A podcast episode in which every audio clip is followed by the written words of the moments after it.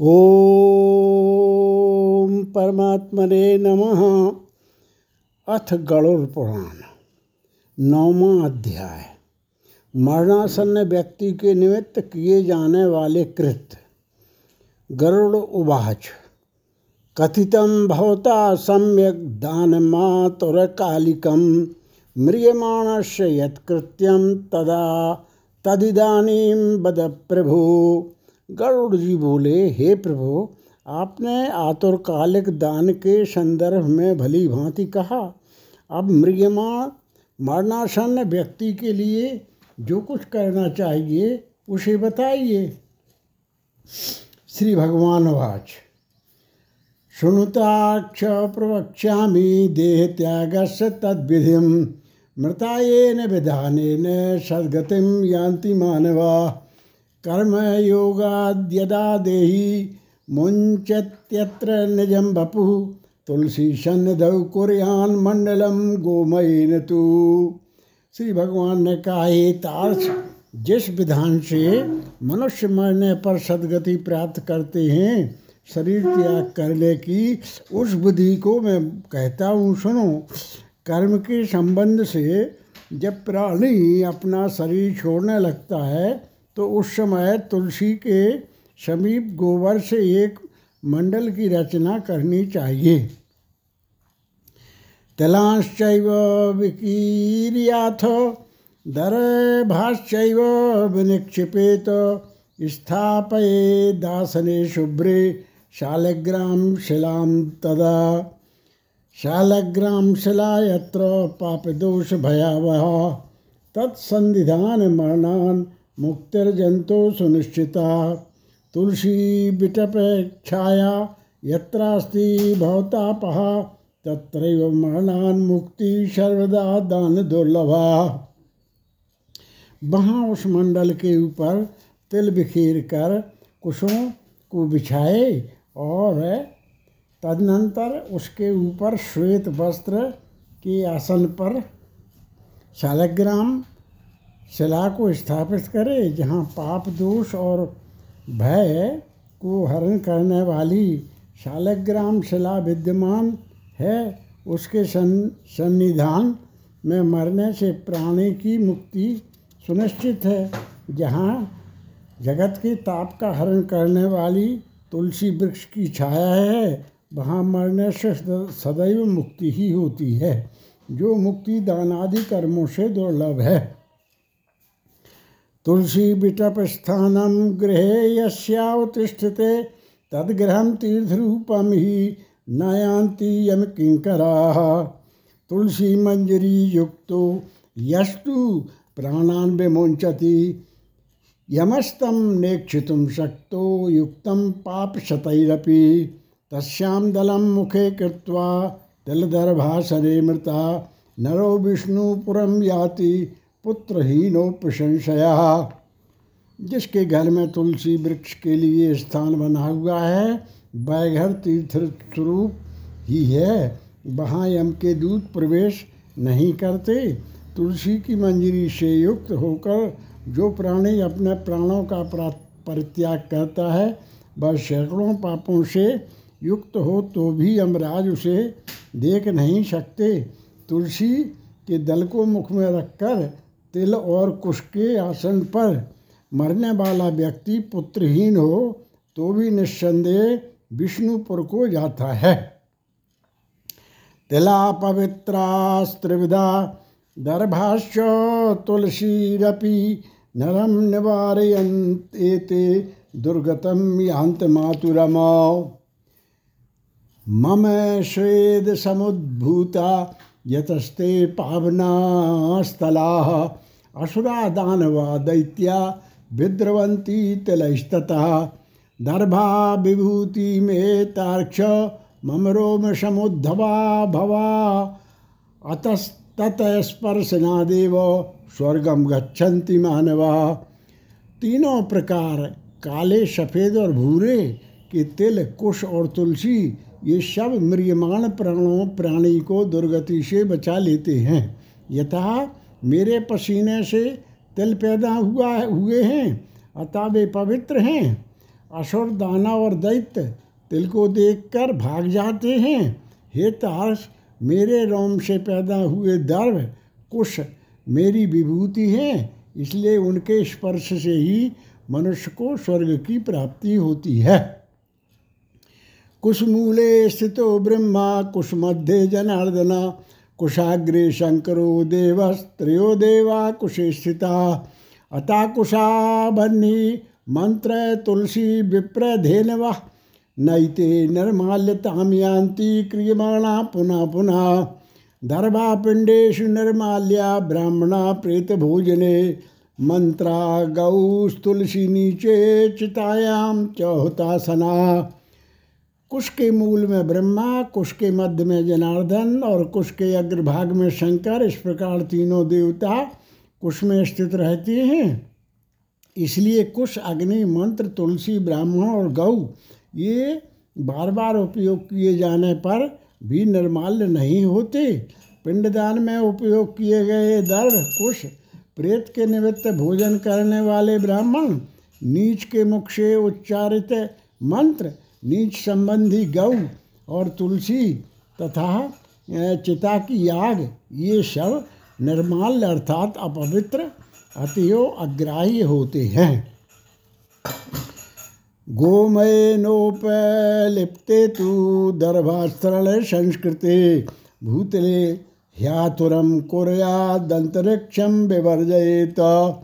ब्रह्मा विष्णुश्च रुद्रश्च सर्वे देवा हुतासना मंडलोपरितिष्ठन्ति तस्मात् कुर्वीत मंडलम सर्वत्र वसुधा पूता, लेपो यत्र न विद्यते। यत्र लेपा कुतस्तत्र, पुनर्लेपेन शुद्ध शुद्ध्यति गोबर से लीपी हुई और कुछ बिछाकर संस्कार की हुई पृथ्वी पर आतुर मरणासन व्यक्ति को स्थापित करना चाहिए।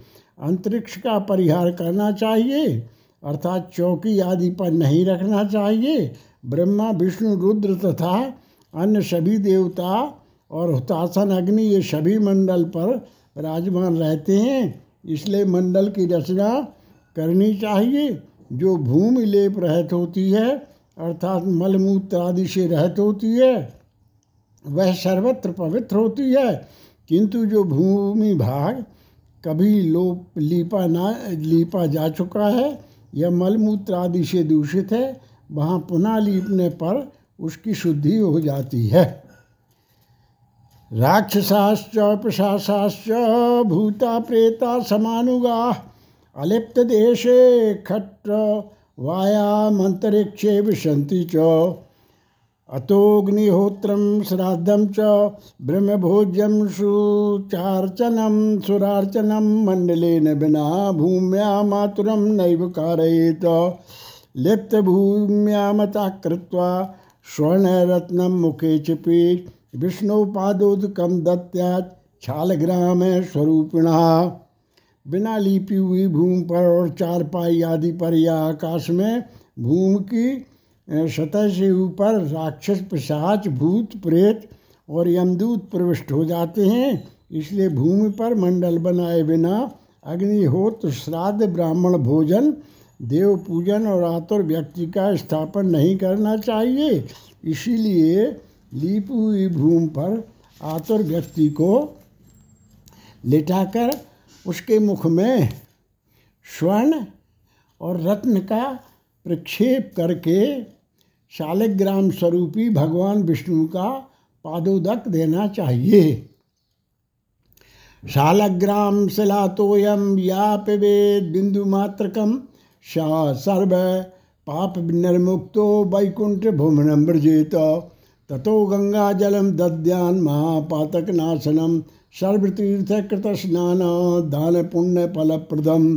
चांद्रायणम चरेद्यस्तु सहस्रम कायशोधनम पिबेद्यश्चैव गंगाम्भा समौ स्याता भुम भुवावपि अग्निम प्राप्य यथा तार्क्ष तूल विनश्यति तथा गंगा गंगाम्बुपानी ने पातकम भस्मसात भवेत। यस्तु सूर्याशु संतप्तम गंगाया सलिलम पवेत सा सर्वयोनि निर्मुक्ता प्रयाति सदनम हरे। नद्यो जल जलावगाहेन पावयन्ती तराजनान् दर्शनात्, स्पर्शनात्, पानात् तथा गंगेति कीर्तनात्। पुनात्य पुण्यान पुरुषान, शतसोथ सहस्रशा गंगा तस्मात् तस्य जलम संसार तारकम। जो सालक ग्राम से के जल को बिंदु मात्र भी पीता है वह सभी पापों से मुक्त हो, वैकुंठ लोक में जाता है। इसलिए या व्यक्ति को, महापातक को नष्ट करने वाले गंगा जल को देना चाहिए। गंगा जल का पान सभी तीर्थों में किए जाने वाले स्नान दान आदि के पुण्य रूपी फल को प्रदान करने वाला है। जो शरीर को शुद्ध करने वाले चांद्रायन व्रत को एक हज़ार बार करता है और जो एक बार गंगा जल का पान करता है, वे दोनों समान फल वाले हैं। हितार्थ अग्नि के संबंध से जैसे रुई की राशि नष्ट हो जाती है, उसी प्रकार गंगा जल जल के केस गंगा जल से पात तक है भस्मसात हो जाते हैं। जो सूर्य की किरणों से संतप्त गंगा के जल का पान करता है, वह सभी योनियों से छूटकर हरि के धाम को प्राप्त होता है। अन्य नदियाँ मनुष्यों को जलाव गाहन स्नान करने पर पवित्र करती हैं, किंतु गंगा जी तो दर्शन, स्पर्श, पान अथवा गंगा इस नाम का कीर्तन करने मात्र से सैकड़ों हज़ारों पुण्य रहत पुरुषों को भी पवित्र कर देती हैं। इसलिए संसार से पाल लगा देने वाले गंगा जल को पीना चाहिए।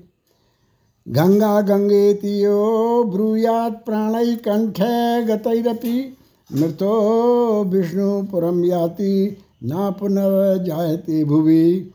उत्क्राम उत्क्रामद्भिश्च यह प्राणय पुरुषो पुरुषा सिद्ध्यान्युता मनसा गंगाम सोपियाति परांगतिम अतो ध्यान नपेत गंगाम संस्मरेत तज्जलम पिबेत। ततो भागवतम किंचित शुणयान मोक्षदायकम।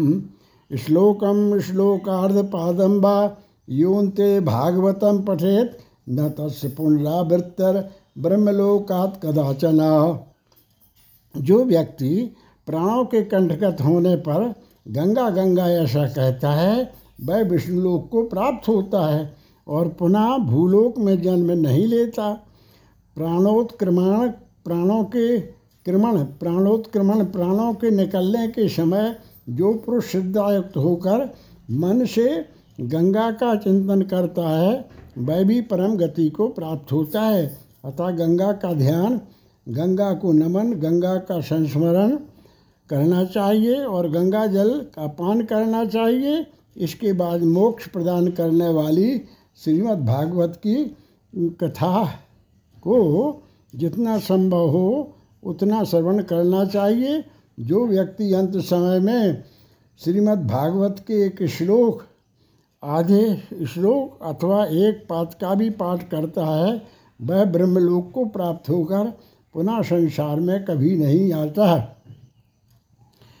द्वेदोपनिषदां पाठाच्छब विष्णुस्तदा, तवादपि ब्राह्मण क्षत्रिय विषां मरणं मुक्तिदायकम्। प्राण, प्राणशमे कुर्यान्नशनं खगः। दद्यादातुर्सन्न्यासं विरक्तस्य दुजन्मनः ब्राह्मण, क्षत्रिय और वैश्य को मरण काल में वेद और उपनिषदों का पाठ तथा शिव और विष्णु की स्तुति से मुक्ति प्राप्त होती है। हे खग, प्राण त्याग के समय मनुष्य को अनशन वृक्ष जल और अन्न का त्याग करना चाहिए और यदि वह विरक्त दुजन्मा हो तो उसे आतर संन्यास लेना चाहिए। संन्यास्तमिति यो ब्रूयात् प्राणै कंठगतरपि मृतो विष्णुपुरम याति न पुनर्जायते भुवि। एवं जात विधान से धार्मिक तदा खगा ऊर्ध्वछिद्रेण गच्छन्ति प्राणास्त सुखे नहीं मुखम चक्षुषी नासे कर्णौ द्वाराणि सप्त च ये व्यासुकृत नोयांति योग नस्तालुरंध्रता अपानान मिलित प्राणौ यदा ही भवता पृथक। सूक्ष्मी भूत्वा तदा वायुर्विनिष्क्रामति पुतलात् प्राणों के कंठ में आने पर जो प्राणी मेरे संन्यास से लिया है, ऐसा कहता है, मैंने संन्यास से लिया है, ऐसा कहता है, वह मरने पर विष्णु लोक को प्राप्त होता है, पुनः पृथ्वी पर उसका जन्म नहीं होता। इस प्रकार हे खग, जिस धार्मिक पुरुष के आतुर कालक पूर्वोक्त कार्य संपादित किए जाते हैं, उसके प्राण ऊपर के छिद्रों से सुखपूर्वक निकलते हैं। मुख दोनों नेत्र, दोनों नाशकारंध्र तथा दोनों कान, ये सात ऊपर के द्वार छिद्र हैं। इनमें से किसी द्वार से सुकृति पुण्यात्मा के प्राण निकलते हैं और योगियों के प्राण तालु रंध्र से निकलते हैं। अपान से मिले हुए प्राण जब पृथक हो जाते हैं, तब प्राणवायु सूक्ष्म होकर शरीर से निकलता है। शरीरम पतते पश्चान निर्गते मरुतीश्वरे, कालाहतम पतत्येवं निराधारो यथा द्रुम।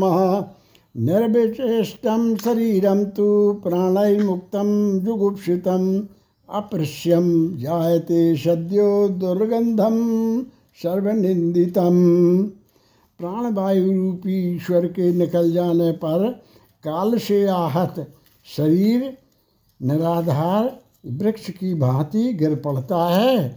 प्राण से मुक्त होने के बाद शरीर तुरंत चेष्टा शून्य, घृणत, दुर्गंधयुक्त, अस्पृश्य और सभी के लिए निंदित हो जाता है। त्रिधावस्था शरीर से कृमि बिड भस्म रूपिता किंगर्वाकृति देहे क्षण विध्वंसी भिर्नरैः पृथिव्याम लीयते पृथ्वी, आपश्चैव तथा जले तेजस तेजसी लीयते शमीरस्तु शमीरणे। आकाशश्च तथाकाशे सर्वव्यापी च शंकरा नित्य मुक्तो जगत साक्षी आत्मा देहेश जो मरहा इस शरीर की कीड़ा विष्ठा तथा भस्मरूप, ये तीन अवस्थाएँ होती हैं, इनमें कीड़े पड़ते हैं। यह विष्टा के इस देह के लिए विष्टा के समान दुर्गंधयुक्त हो जाता है, अथवा अंततः चिता में भस्म हो जाता है, इसलिए क्षणमात्र में नष्ट हो जाने वाले इस देह के लिए मनुष्यों के द्वारा गर्व क्यों किया जाए? पंचभूतों से निर्मित शरीर का पृथ्वी तत्व पृथ्वी में लीन हो जाता है, जल तत्व जल में, तेज तत्व तेज में और वायु तत्व वायु में लीन हो जाता है। इसी प्रकार आकाश तत्व भी आकाश में लीन हो जाता है। सभी प्राणियों के देह में स्थित रहने वाला सर्वव्यापी शिव स्वरूप, नित्य मुक्त और जगत साक्षी आत्मा अजर अमर है। सर्वेन्द्रिय तो जीवा शब्दादि विषयर्वृता काम राग रागादिभिर्युक्ता कर्म कोश समन्विता पुण्यवासनया युक्तो निर्मिते स्वेन कर्मणा प्रविशेत स नवे देहे गृहे दग्धे यथा गृहे सभी इंद्रियों से युक्त और शब्द आदि विषयों से युक्त मृत व्यक्ति के देह से निकला। जीव, कर्म कोश से से समन्वित तथा काम और रागादि के सहित पुण्य की वासना से युक्त होकर अपने कर्मों के द्वारा निर्मित नवीन शरीर में उसी प्रकार प्रवेश करता है। जैसे घर के जल जाने पर गृहस्थ दूसरे नवीन घर में प्रवेश करता है। तदा किंकणी जाल मालियत आयंती देवदूताश्च ला सच्चा मर शोभिता धर्म तत्वविदा प्राज्ञा सदा धार्मिक वल्लभा। तदैनम कृतकृत्यम स्वर्विमाने नयंती ते। सुदिव्यदेहो बिरजाम बरसृक सुवर्णरत्नाभरणैरुपेतः। दानप्रभावात् स महानुभावा प्राप्नोति नाकं सुरपूज्यमानः। तब किंकणी जाल की मालाओं से युक्त, विमान लेकर सुंदर चामरों से सुशोभित देवदूत आते हैं। धर्म के तत्व को जानने वाले बुद्धिमान धार्मिक जनों के प्रिय वे देवदूत कृतकृत इस जीव को विमान से स्वर्ग ले जाते हैं। सुंदर दिव्य देह धारण करके, निर्मल वस्त्र और माल्य धारण करके सुवर्ण और रत्न आदि के आभूषणों से युक्त होकर वह महानुभाव जीव दान के प्रभाव से देवताओं के से पूजित होकर स्वर्ग को प्राप्त करता है। इति श्री गणोर पुराणे शारोद्धारे म्रियमाण कृत निरूपणम नाम नवमो अध्याय।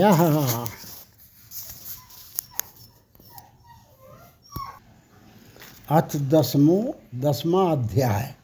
मृत्यु के अनंतर के कृत शव आदि, नाम वाले छह पिंडदानों का फल, दाह संस्कार की विधि, पंचक में दाह का निषेध, दाह के अनंतर किए जाने वाले कृत, शिशु आदि की अंत्येष्टि का विधान। गणोवाच देहदान विधानम च, बद सुकृति नाम विभो सती यदि भवेत पत्नी, तस्याश्च महिमा बद गरुड़ जी बोले, हे विभो अब आप पुण्यात्मा पुरुषों के शरीर के दाह संस्कार का विधान बतलाइए, और यदि पत्नी सती हो तो उसकी महिमा भी वर्णन कीजिए। श्री भगवान वाच। शृणुताक्ष प्रवक्ष्यामि सर्वमैवोर्ध्वदेहिकं यत्कृत्वा पुत्रपौत्राश्च मुच्यन्ते पैतृकादृणात्। किं दत्तैर्बहुभिर्दानै पित्रोरन्त्येष्टिमाचरेत तेनाग्निष्टोम सदृशम पुत्र फल ममापनुयात श्री भगवान ने कहा, हे तार्क, जिन और्ध दैहिक कृत्यों को करने से पुत्र और पौत्र पितृ ऋण से मुक्त हो जाते हैं, उसे बताता हूँ, सुनो। बहुत से दान देने से क्या लाभ? माता पिता की अंत्येष्टि क्रिया बलि भांति करे, उससे पुत्र को अग्निष्टोम याग के समान फल प्राप्त हो जाता है। तदा शोकम परित्यज्य कार्य मुंडनम श्रुता समस्त बांधवैर्युक्ता सर्व पाप विमुक्त माता पित्रोन्मित ये न कारितम मुंडनम नहीं।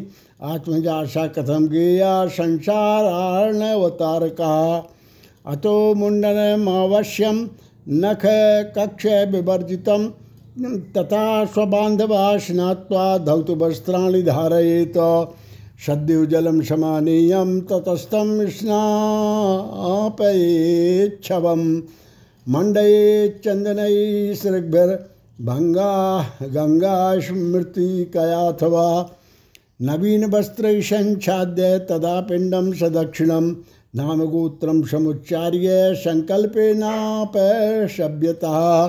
मृत्युस्थाने शवो नामो तस् नामना प्रदापयेत। तेन भूमिर्भवे तुष्टा दधि दद दधि दधिष्ठात्री देवता। पिता की मृत्यु होने पर पुत्र को शोक का परित्याग करके सभी पापों से मुक्ति प्राप्त करने के लिए समस्त बांधवों के साथ मुंडन कराना चाहिए। माता पिता के मरने पर जिसने मुंडन नहीं कराया, वह संसार सागर को तारने वाला पुत्र कैसे समझा जाए?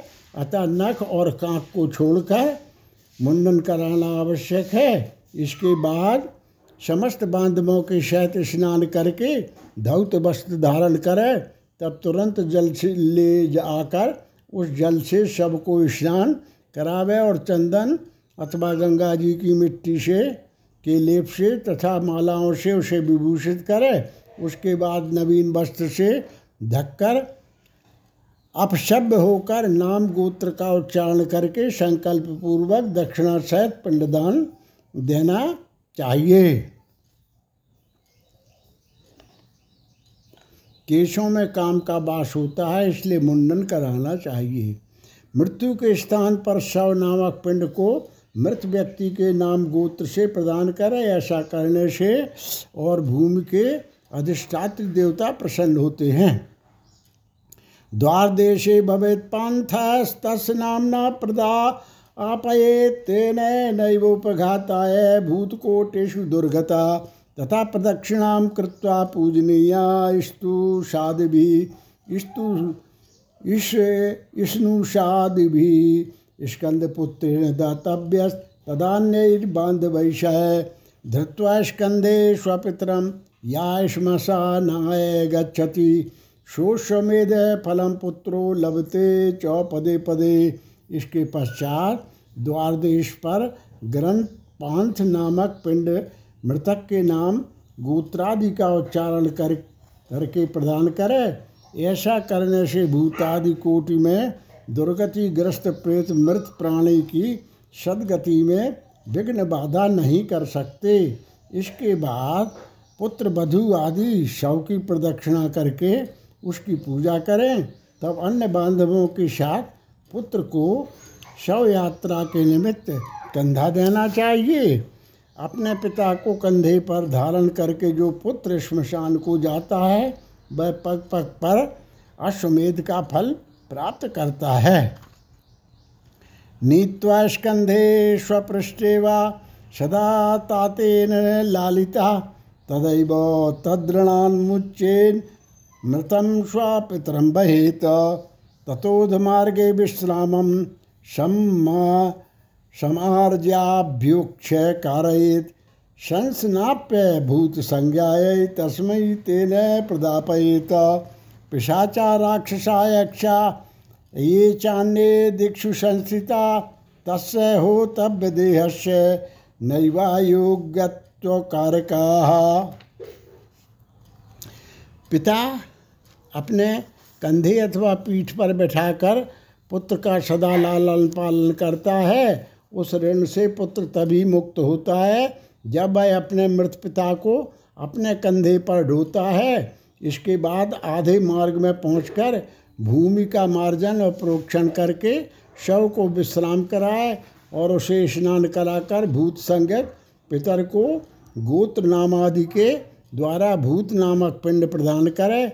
इस पिंड दान से अन्य दिशाओं में स्थित पिशाच, राक्षस, यक्ष आदि उस हवन करने योग्य देह की हवनीयता में अयोग्यता नहीं उत्पन्न कर सकते। ततो नीत्वा श्मशानेशु स्थापा स्थापयेदुत्तरा उत्तरामुखम। तत्र देहस्य पदार्थम स्थलम संशोधयेद्यथा। सम्मार्ज भूमिशन लिप्यो लिख्योद्धृत च वेदिकाम् अभ्युक्षयोप समाधाय वन्यम तत्र विधानता। पुष्पाक्षर क्षतरथाभ्यर्च देवं कृव्याद संगकम लोमभ्यस्तनुबाकेन होमं कुर्याद्यथा विधि त्वं भूत भृज गद्यो निष्त्वं भूतपरिपालकः मृता संसारिकस्तस्माद्दीनं त्वं स्वर्गतिं नय इति सम्प्रार्थित्वाग्निं चित् चित्तां तत्रैव कारयेत्। श्रीखण्डतुलसीकाष्ठैः पलाशाश्व अश्वत्था दारू भी उसके बाद स्मशान में ले जाकर उत्तराभिमुख स्थापित करें। वहाँ देह के दाह के लिए यथा भी भूमि का संशोधन करें। भूमि का समार्चन और लेपन करके उल्लेखन करे, अर्थात दर्भ मूल से तीन रेखाएँ खींचे और उल्लेखन क्रमानुसार ही उन रेखाओं से उभरी हुई मिट्टी को उठाकर ईशान दिशा में फेंक कर उस वेदिका को जल से प्रोक्षित करके करे। तो उसमें विधि विधान पूर्वक अग्नि स्थापन करे, पुष्प और अक्षत आदि से कृव्याद संज्ञक अग्निदेव की पूजा करे। और लोमभ्या स्वाहा इत्यादि अनवाक यथाविधि होम करना चाहिए, तब उसके ब्याज मृतक का मांस भक्षण करने वाली अग्नि की इस प्रकार प्रार्थना करे। तुम प्राणियों को धारण करने वाले, उनको उत्पन्न करने वाले तथा प्राणियों का पालन करने वाले हो। यह सांसारिक मनुष्य मर चुका है, तुम इसी स्वर्ग ले जाओ। इस प्रकार के ब्याज संज्ञक अग्नि की प्रार्थना करके वहीं चंदन, तुलसी, पलाश और पीपल की लकड़ियों से चिता का निर्माण करे। चितामारोपितम प्रेतम पिंडौ तत्र दापयेत। चितायाम शवहस्ते च प्रेत नामना खगेश्वर। चिता मोक्ष प्रभृतिकम प्रेतत्वमुपजायते। केपि तम साधकम प्राहु प्रेतकल्प विदोजना चितायाम तेन नामना बा प्रेत नामनाथबा करे हे खगेश्वर, उस शव को चिता पर रख करके वहाँ दो पिंड प्रदान करे। प्रेत के नाम से एक पिंड चिता पर तथा दूसरा शव के हाथ में देना चाहिए। चिता में रखने के बाद वे से उस शव में प्रेतत्व आ जाता है। प्रेत कल्प को जानने वाले कतिपय विद्वजन चिता पर दिए जाने वाले पिंड को साधक नाम से संबोधित करते हैं। अतः चिता पर साधक नाम से तथा शव के हाथ पर प्रेत नाम से पिंडदान करे।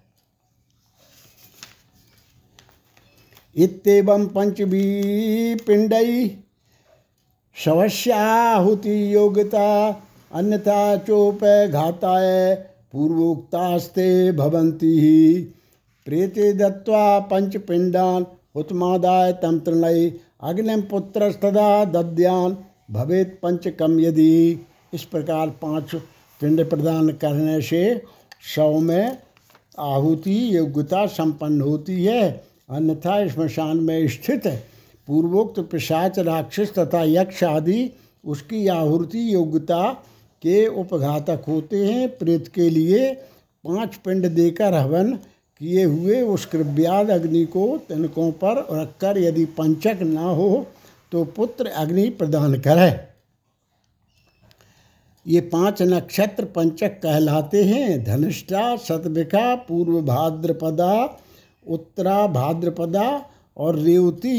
इन पंचक नक्षत्रों में स्वामी क्रमशा बसु, वरुण, अजचरण अजय के पात अरिय बुधन और पूषा हैं।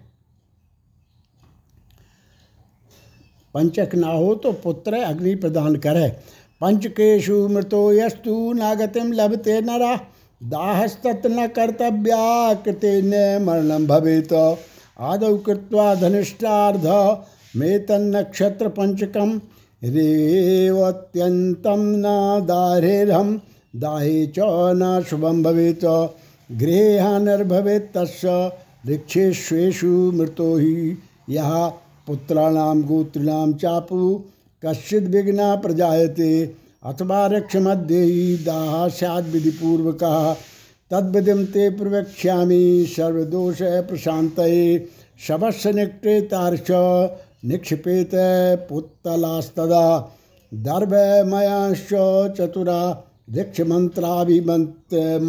मंत्रितान तब ते हम प्रकर्तव्यम बहंती दीक्ष नाम भी त्रेता जैत मंत्रेण पुनर्होमस्तु संपुट पंचक में जिसका मरण होता है उस मनुष्य को सदगति नहीं प्राप्त होती है।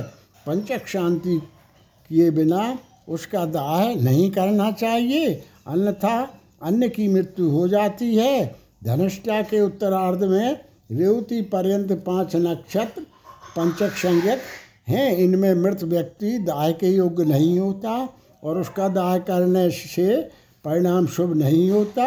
इन नक्षत्रों में जो मरता है, उसके घर में कोई हानि होती है। पुत्र सगोत्रियों को भी कोई विघ्न होता है अथवा इस पंचक में भी दाह विधि का आचरण करके मृत व्यक्ति का दाह संस्कार हो सकता है। पंचक मरण प्रयुक्त सभी दोषों की शांति के लिए उस दाय विधि को कहूँगा। हेतार्थ कुश से निर्मित चार पुतलों का नक्षत्र मंत्रों से अभिमंत्रित करके शव के समीप में स्थापित करे। तब उन पुतलों में प्रतप्त स्वर्ण रखना चाहिए और फिर नक्षत्रों के नाम मंत्रों से होम करना चाहिए। पुनः प्रेता जयता नर इंद्रो वाह सर्म यक्षतु। इस मंत्र से उन नक्षत्र मंत्रों को संपुटित करके होम करना चाहिए। तथोदाह प्रकर्तव्यस्तैश्च पुत्तल कैश सपिंड नरे कुरियात शांति विधि श्रुता तिलपात्रम हरण्यम च रूप्यम रत्नम यथाक्रमम घृतपूर्णम कांशपात्रम दद्या दोष प्रशांत एवं शांति विधानम तो कृत्वा दाहम करोति या। न तस् विघ्नो जाए तो प्रेतो याति परांगतिम एवं पंचकदाह सैत् तद्विद तद बिना केवलम दहेत। सती यदि भवेत, पत्नी तयाशय विनिर्दहेत। इसके बाद उन पुतलों के साथ शव का दाह करे सपिंडी श्राद्ध के दिन पुत्र यथाविधि पंचक शांति का पाठ करे। पंचक दोष की शांति के लिए क्रमशः तिलपूर्ण पात्र, सोना, चांदी, रत्न तथा घृतपूर्ण कांश पात्र का दान करना चाहिए। इस प्रकार पंचक शांति विदान करके जो शव शवदाह करता है, उसे पंचक जन्य कोई विघ्न बाधा नहीं होती। और प्रेत भी सदगति प्राप्त करता है। इस प्रकार पंचक में मृत व्यक्ति का दाह करना चाहिए और पंचक के बिना मरने पर केवल शव का दाह करना चाहिए। यदि मृत व्यक्ति की पत्नी क्षति हो रही हो तो उसके दाह के साथ ही शव का दाह करना चाहिए। पतिव्रता यदा नारी भर्तु प्रिय तेरता इच्छेत सहैव गमनम तदा स्नानम समाचरेत। कुंकुमांजन सद्वस्त्र भूषण भूषिता तनु दानम दद्यादुजातिभ्यो बंधुवर्गेभ्य च। गुरुम नमस्कृत्य तदा निर्गछेन् मंदिरात् बहि ततो देवालय गत्वा भक्त्या तं प्रणमेद्धरिम्। समर्प्याभरणं तत्र श्रीफलं पतिगृह्य च।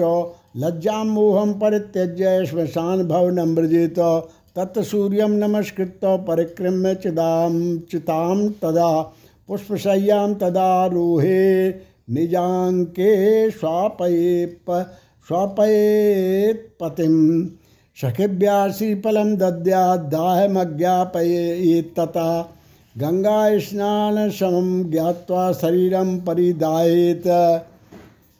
शुद्ध अपने पति के प्रिय संपादन में संलग्न पतिव्रता नारी यदि उसके साथ परलोक गमन करना चाहे तो पति की मृत्यु होने पर सती होना स्त्री की इच्छा पर निर्भर करता है। सती के नाम पर बलात्कार करने का विधान नहीं है। जैसे कौशल्य आदि दशरथ पत्नियों पांडु पत्नी कुंती तथा जड़ भरत की सपत्न माता आदि के सती न होने के उदाहरण प्राप्त होते हैं।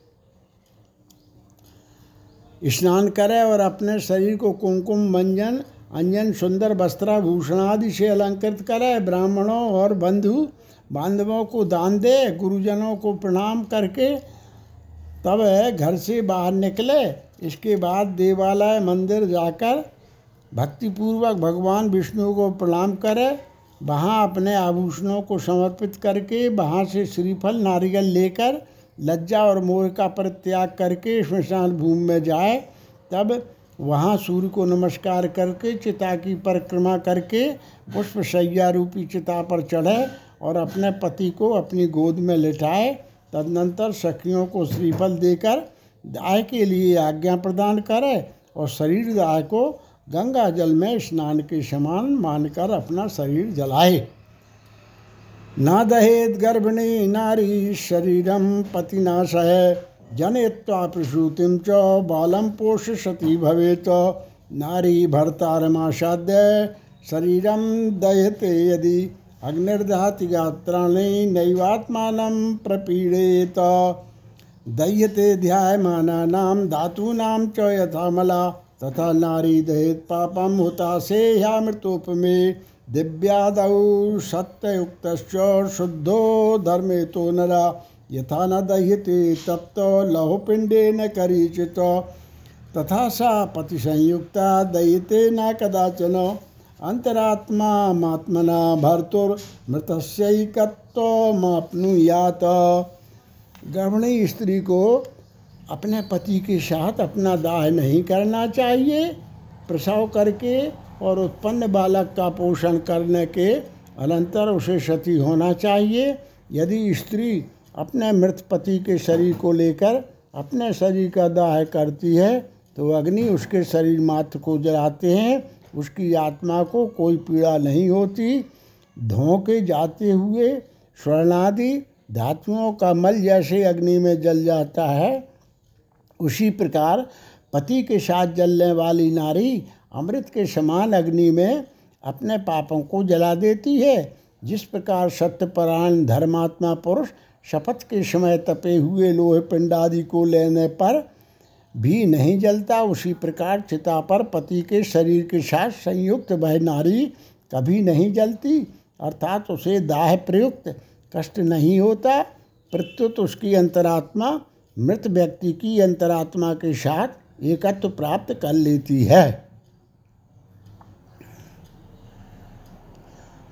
यावच्चाग्नौ मृते स्त्री नात्मान प्रदाहेत। तावन्नामुच्यते शाही स्त्री शरीरात कथंचन तस्मात् सर्वप्रयत्न स्वापतिम सेवयेत सदा। कर्मणा मनसा वाचा मृते जीवति तद्गता। मृते भर्तरी या नारी, समारोहे धुता धुतासनम शारुंधंती रुधंती क्षमा भूत्वा स्वर्गलोके महीयते। पति की मृत्यु होने पर जब तक स्त्री उसके शरीर के साथ अपने शरीर को नहीं जला लेती, तक, तब तक वह किसी प्रकार भी स्त्री शरीर प्राप्त करने से मुक्त नहीं होती। इसलिए सर्व प्रयत्न पूर्वक मन वाणी और कर्म से जीवितावस्था में अपने पति की सदा सेवा करनी चाहिए और मरने पर उसका अनुगमन करना चाहिए। पति के मरने पर जो स्त्री अग्नि में आरोहण करती है, वह महर्षि वशिष्ठ की पत्नी अरुंधति के समान होकर स्वर्गलोक में सम्मानित होती है। तत्सा भरती परमा स्तूयमानापसरो गण रमते पतिना साधम यावदिंद्रा चतुर, चतुर्दश। यावदिंद्राश्चतुर्दश मातृकं पैतृकं चैव यत्र सा च प्रदीयते कुलत्रयम पुनः भरताम भरतारम यानुगछति वहाँ वह पतिपरायणा नारी अप्सरागणों से द्वार के द्वारा स्तूयमान होकर चौदह इंद्रों के राज्यकाल पर्यंत अर्थात एक कल्प तक अपने पति के साथ स्वर्गलोक में रमण करती है। जो सती अपने भर्ता का अनुगमन करती है, वह अपने मातृकुल, पितृकुल और पतिकुल तीनों कुलों को पवित्र कर देती है। तीसरा कोट्योर्ध कोटि च यानि रोमाणी मानुषे तावत कालम बसे स्वर्गे पतिना स मोदते। विमाने सूर्य शंकाशे कीर्ते रमणेन सा। यावदादित्य चंद्रौ च भर्तिलोके चरम बसेत पुनश्चिरायुषा भूत्वा जायते विमले कुले। पतिव्रता तु या नारी तमेव लभते पतिम।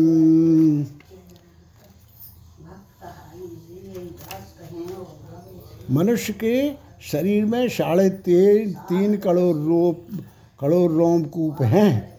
उतने काल तक वह नारी अपने पति के साथ स्वर्ग में आनंद करती है। वह सूर्य के समान प्रकाशमान विमान में अपने पति के साथ क्रीड़ा करती है और जब तक सूर्य और चंद्र की स्थिति रहती है, तब तक पति लोक में निवास करती है। इस प्रकार दीर्घ आयु प्राप्त करके पवित्र कुल में पैदा होकर पति रूप में वह पतिव्रता नारी उसी जन्मांतरीय पति को पुनः प्राप्त करती है। या क्षण दाह दुखे न सुख मेतादृशम तजित सामूढ़ा जन्म पर्यतम दहिते बरहाग्निना। तस्मात् पतिम शिवम ज्ञावा सहतेन दही तनुम यदि ना सैत् सती तमेव प्रदय तदा। अर्धे दग्धेथ वा पूर्णे स्फोटयेत तस् मस्तकम। गृहस्थानाम तो काष्टेन यतीनाम श्रीफलेन च। जो स्त्री क्षण मात्र के लिए होने वाले दाह दुख के कारण इस प्रकार के सुखों को छोड़ देती है। वह मूर्खा जन्म पर्यंत वैराग्नि से जलती रहती है। इसलिए पति को शिव स्वरूप जानकर उसके साथ अपने शरीर को जला देना चाहिए। हे तार्थ यदि पत्नी सती नहीं हो, हो होती तो केवल पति के शव का ही दाह करना चाहिए। शव के आधे या पूरे जल जाने पर उसके मस्तक को फोड़ना चाहिए, गृहस्थों के मस्तक को काष्ठ से और यतियों के मस्तक को श्रीफल से फोड़ देना चाहिए। प्राप्त प्रत्यलोका नाम भित्वा तद ब्रह्मरंधकम आज्याहुतम ततो दद्यान मंत्रेणान तत्सुता। अस्मात् तत्वी जातोषी त्वदयम जायताम जायताम पुनः असौ स्वर्गाय लोकाय, स्वाहा ज्वलतु पावका एवमाज्याहुतं दत्वा तलिमिश्रां समन्त्रकां रोदितव्यं ततो गाढ़ं, येन तस्य सुखम भवेत। पितृलोक की प्राप्ति के लिए उसके ब्रह्मरंध्र का भेदन करके उसका पुत्र निम्न मंत्र से अग्नि में घी की आहुति दे। हे अग्निदेव, तुम भगवान वासुदेव के द्वारा उत्पन्न किए गए हो। पुनः तुम्हारे द्वारा इसकी तेजोमय दिव्य शरीर की उत्पत्ति हो। स्वर्गलोक में गमन करने के लिए इसका स्थूल शरीर जलकर तुम्हारा हबी हो। तदर्थ तुम प्रज्वलित हो। इस प्रकार मंत्र सहित तिल मिश्रित घी की आहुति देकर ज़ोर से रोना चाहिए। उससे मृत प्राणी सुख प्राप्त करता है। दाहादंतरम कार्य। कार्यम स्त्री भी स्नानम तथा सुपई तिलोदकम ततो दद्यान नाम गोत्रोपकल्पितम प्राशये निम्बपत्राणि मृतकस्य गुणान दहे बदेत। स्त्रीजनो गृह गच्छेत पृष्ठो पृष्ठ तो नर संचया दाह के अनंतर स्त्रियों को स्नान करना चाहिए। तत्पश्चात पुत्रों को स्नान करना चाहिए। तदनंतर मृत प्राणी के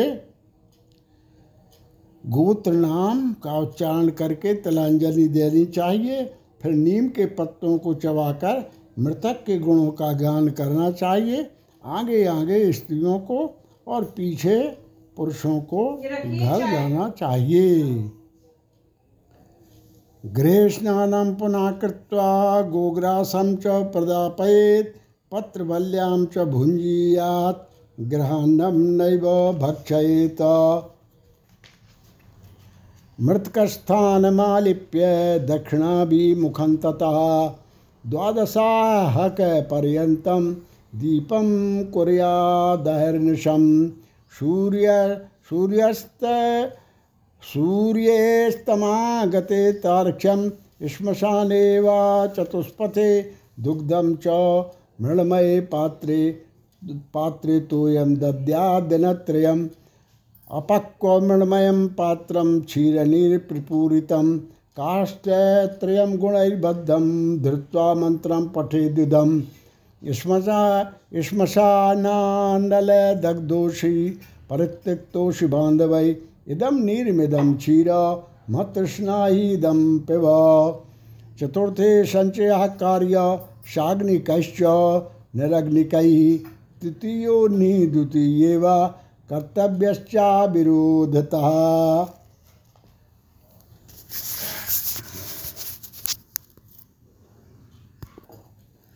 और घर में पुनः स्नान करके गोग्रास देना चाहिए, पत्तल में भोजन करना चाहिए और घर का अन्न नहीं खाना चाहिए।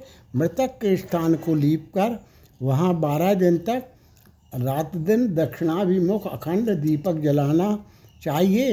ये तारक, शवदाह के दिन से लेकर तीन दिन तक सूर्यास्त होने पर श्मशान भूमि में अथवा चौराहे पर मिट्टी के पात्र में दूध और जल देना चाहिए।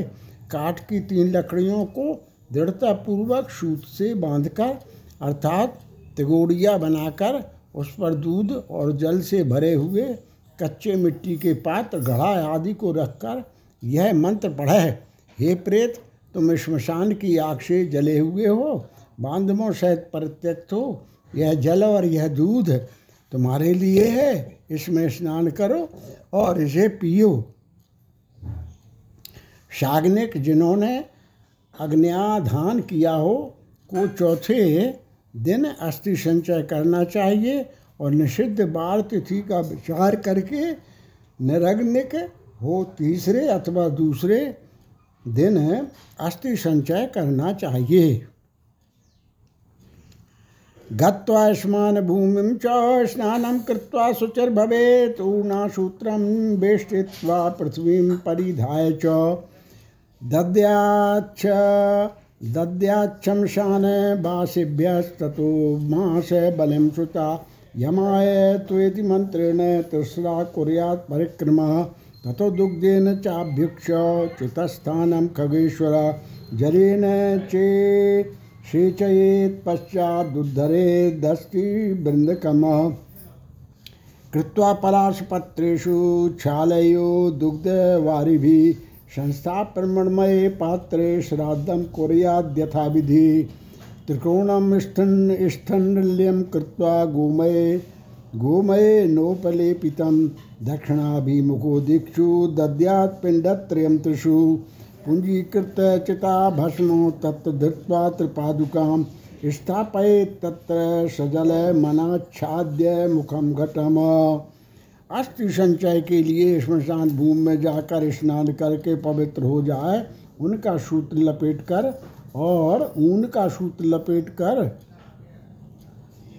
और पवित्र धारण करके श्मशान वासियों, भूतादि के लिए पुत्र को यमास्तवा इस मंत्र के मास उड़द की बलि देनी चाहिए और तीन बार परिक्रमा करनी चाहिए।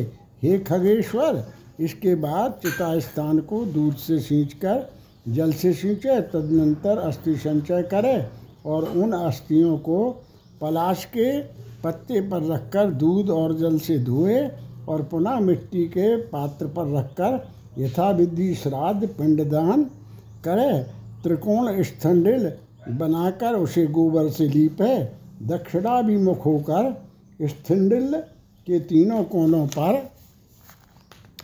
तीन पिंडदान करे चिता भस्म को एकत्र करके उसके ऊपर तिपाही तिगोड़िया रखकर उस पर खुले मुख वाला जलपूर्ण घट स्थापित करे। ततस्तंडुलपाकेन दधिघृत समन्वितम बलिम प्रेताय सजलम दद्यान मिष्ठम यथाविधि पदानि दस पंचैव चोत्तरश्याम दिशि ब्रजे गर्तम विधाय तत्तरस्थि पात्रम संस्थापयित खगा। तस्ोपरी ततो दद्यात् पिण्डं दाहार्तिनाशनं गर्तादु गर्तादुद्धित्र धृत्यपात् तत्पात्रं नीत्वा गच्छेत् जलाशयम्। तत्प्रक्षालये दुग्ध जलाधस्ति पुनः पुनः चर्चये चंद्र नाथ कुंकुमेन विशेषता धृत्वा संपुटके तानि कृत्वा च हृदिमस्तके परिक्रम्य नमस्कृत गंगा मध्ये विनिक्षिपेत। अंतर्दताम यस्यास्ति गंगा तोयम निमज्जति। न तस् पुनरावृत्य ब्रह्मलोकात् कदाचन यावदस्ति मनुष्यस्य गंगा तोयेषु तिष्ठति तावत वर्ष सहस्त्राणी स्वर्गलोके महीयते। इसके बाद चावल पकाकर, उसमें दही और घी तथा मिष्ठान मिलाकर, जल के सहित प्रेत को यथाविधि बलि प्रदान करे। हे खग, फिर उत्तर दिशा में पंद्रह कदम गा जाए और वहाँ गड्ढा बना करके अस्थि पात्र को स्थापित करें। उसके ऊपर दाह जनक पीड़ा नष्ट करने वाला पिंड प्रदान करें और गड्ढे से उस अस्थि पात्र को निकाल कर उसे लेकर जलाशय को जाए वहाँ दूध और जल से उन अस्थियों को बार बार प्रक्षालित करके चंदन और कुमकुम से विशेष रूप से चर्चित लेपित करे। फिर उन्हें एक दोने में रखकर, हृदय और मस्तक में लगाकर उनकी परिक्रमा करे तथा उन्हें नमस्कार करके गंगा जी में विसर्जित करे। छोड़ दे। जिस मृत प्राणी की अस्थि दस दिन के अंतर्गत गंगा में विसर्जित हो जाती है, उसका ब्रह्मलोक से कभी भी पुनरागमन नहीं होता। गंगा जल में मनुष्य की अस्थि जब तक रहती है उतने हज़ार वर्षों तक वह स्वर्गलोक में विराजमान रहता है। गंगा जलोर्मि संस्पृश्य मृतकम पवनो यदा स्पृशते पातकम तस्य सद्य एव विनश्यति। आराध्य तपसो गंगा देवी भगीरथा उत्तरार्धम पूर्वजना जानाम जानानाम आनयद ब्रह्मलोकता। त्रिशुलोकेशु विख्यातम गंगाया पावनम यशा।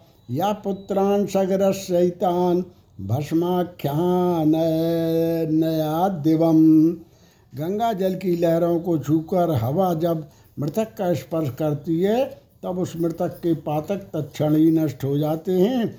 महाराज भगीरथ उग्र तप से गंगा देवी की आराधना करके अपने पूर्वजों का उद्धार करने के लिए गंगा देवी को ब्रह्मलोक के लोक से भूलोक ले आए थे, जिनके जल ने भस्मीभूत राजा सगर के पुत्रों को स्वर्ग में पहुँचा दिया।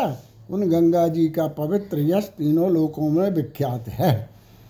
पूर्वे वैश पापानी ये कृत्वा मानवागता, गंगाया मत्स्य पतनात् स्वर्गलोकम प्रयांति थे कश्चिद व्याधो महारण्ये सर्व प्राणी विहिंसिका सिंहेन निहितो यावत् प्रयाति नरकालये, तावत् कालेन तत् तस्यास्ति गंगायां पत्यं तदा दिव्यं विमानमारुह्य स्वागतो देवमन्दिरम्।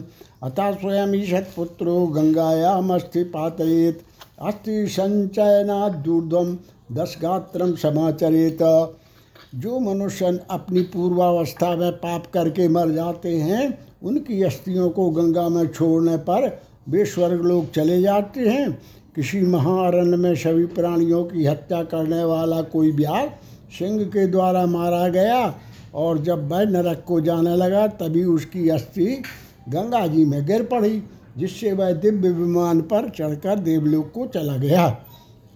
इसलिए शतपुत्र को स्वतः ही अपने पिता की अस्थियों को गंगा जी में विसर्जित करना चाहिए। अस्थि संचयन के अनंतर दशगात्र विधि का अनुष्ठान करना चाहिए। अथ कश्चिद विदेशे, अथ कश्चिद विदेशे वा बने चौर्भये मृता, लब्ध, न लब्धस् तस्य देहस क्षुणु याद यादिने तदा। दर्भपुत्तलकं कृत्वा पूर्ववत केवलं दहे। तस्य भस्म समादाय गंगा तो ये विनिक्षिपेत। दस गात्रादिकम कर्म तद्दिना देव कारयेत सएव देवशोग्राह्या श्राद्धे शाम्बत्सरादिके पुणे गर्भे मृता नारी विदारी जठरम तदा। बालम निष्काश्य निक्षिप्य भूमौ तामेव दाह्येत। गंगा तीरे मृतम बालम गंगायामेव पातयेत। अन्य देशे क्षिपेत भूमौ सप्तविंशति मासजम अतः परम तद द, द अतः परम दहेत तस्य गंगायाम अस्थि निक्षिपित।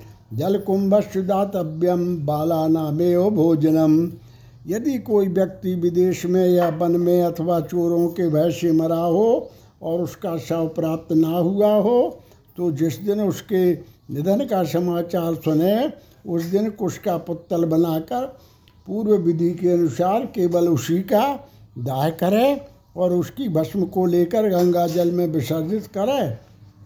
दस गात्रादि कर्म भी उसी दिन से आरंभ करना चाहिए और शाम्बत सरिक शाम्बत सरिक श्राद्ध में भी उसी सूच उस, उसी सूचना प्राप्त होने वाले दिन को ग्रहण करना चाहिए। यदि गर्भ की पूर्णता हो जाने के अनंतर नारी की मृत्यु हो गई हो तो उसके पेट को चीर कर बालक को निकाल ले। यदि वह भी मर गया हो तो उसे भूमि में गाड़कर केवल मित्र स्त्री का दाह करें। गंगा किनारे मरे हुए बालक को गंगा जी में ही प्रवाहित कर दे और अन्य स्थान पर मरे हुए सत्ताईस महीने तक के बालक को भूमि में गाड़ दे। इसके बाद की अवस्था वाले बालक का दाह संस्कार करे।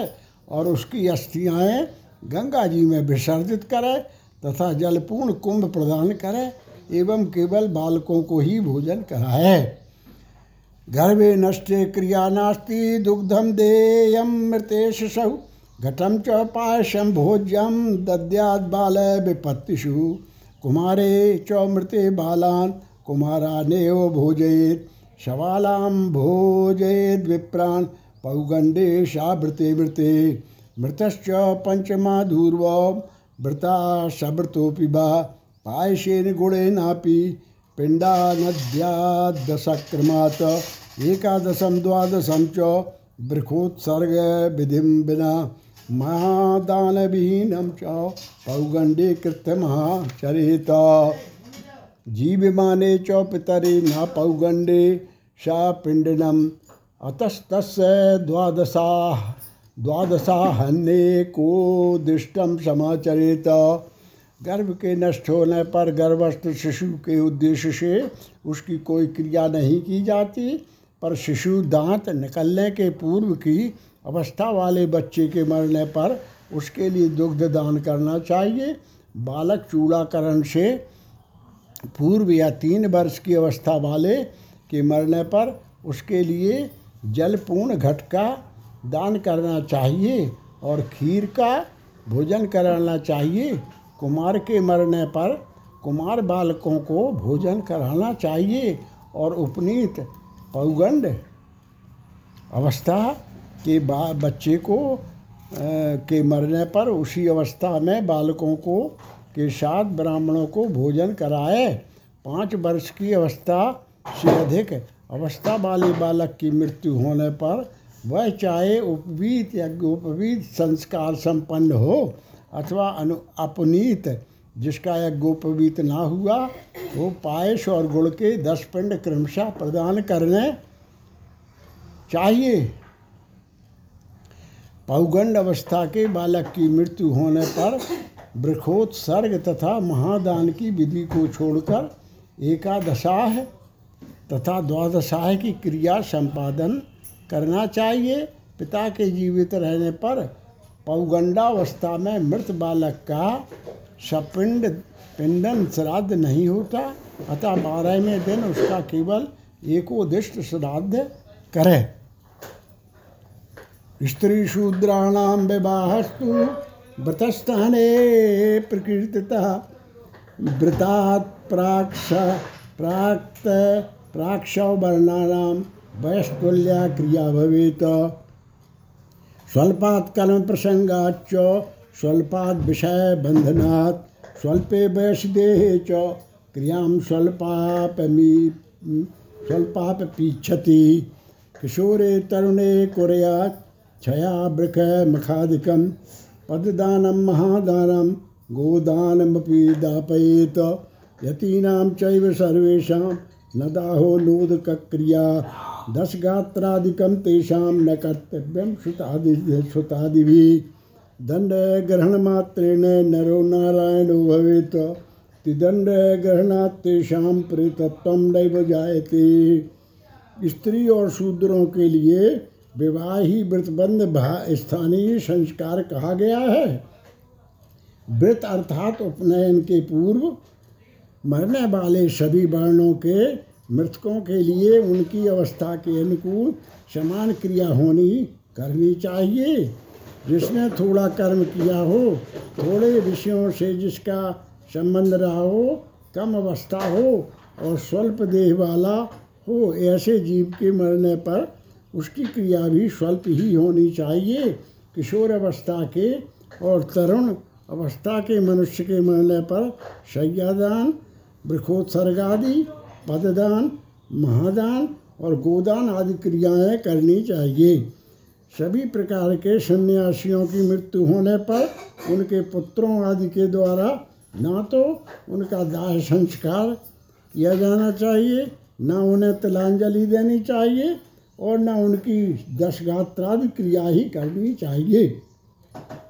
क्योंकि दंड ग्रहण संन्यास ग्रहण कर लेने मात्र से नर ही नारायण स्वरूप हो जाता है। त्रिदंड ग्रहण करने से मृत्यु के अनंतर उस जीव को प्रेतत्व प्राप्त नहीं होता। मन वाणी इंद्रियों का संयम ही त्रिदंड है। ज्ञानिनस्तु सदा मुक्ता स्वरूपानुभवे नहीं। अतस्ते तु पदात्तानां पिण्डानां चैव काङ्क्षिणः तस्मात् पिण्डादिकं तेषां नैव नोदकमाचरेत् तीर्थश्राद्धं गया श्राद्धं पितृभक्त्या समाचरेत। ज्ञानी जन तो अपने स्वरूप का अनुभव कर लेने के कारण सदा मुक्त ही रहते हैं। इसलिए उनके उद्देश्य से दिए जाने वाले पिंडों की भी उन्हें आकांक्षा नहीं होती। अतः उनके लिए पिंडदान और उदक क्रिया नहीं करनी चाहिए, किंतु पितृभक्ति के कारण तीर्थ श्राद्ध और गया श्राद्ध करने चाहिए। हंसं परमहंसं च कुटीचक बहुदकौ, एतान् सन्न्यासिनस्तार्क्ष पृथिव्यां स्थापयेन्मृतान् गङ्गादीनां भावे हि पृथिव्यां स्थापनं स्मृतं यत्र सन्ति महानद्यस्तदा तास्वेव निक्षिपेत। हे तार्थ हंस, परमहंस कुटीचक और बहुदक इन चारों प्रकार के सन्यासियों की मृत्यु होने पर उन्हें पृथ्वी में गाड़ देना चाहिए। गंगा आदि नदियों के उपलब्ध न रहने पर भी पृथ्वी में गाड़ने की विधि है। यदि वहाँ कोई महानदी हो तो उन्हीं में उन्हें जल समाधि दे देनी चाहिए। इति श्री गणोर पुराणे शारोद्धारे दाहास्ति संचय कर्म निरूपणम नाम दशमो अध्याय।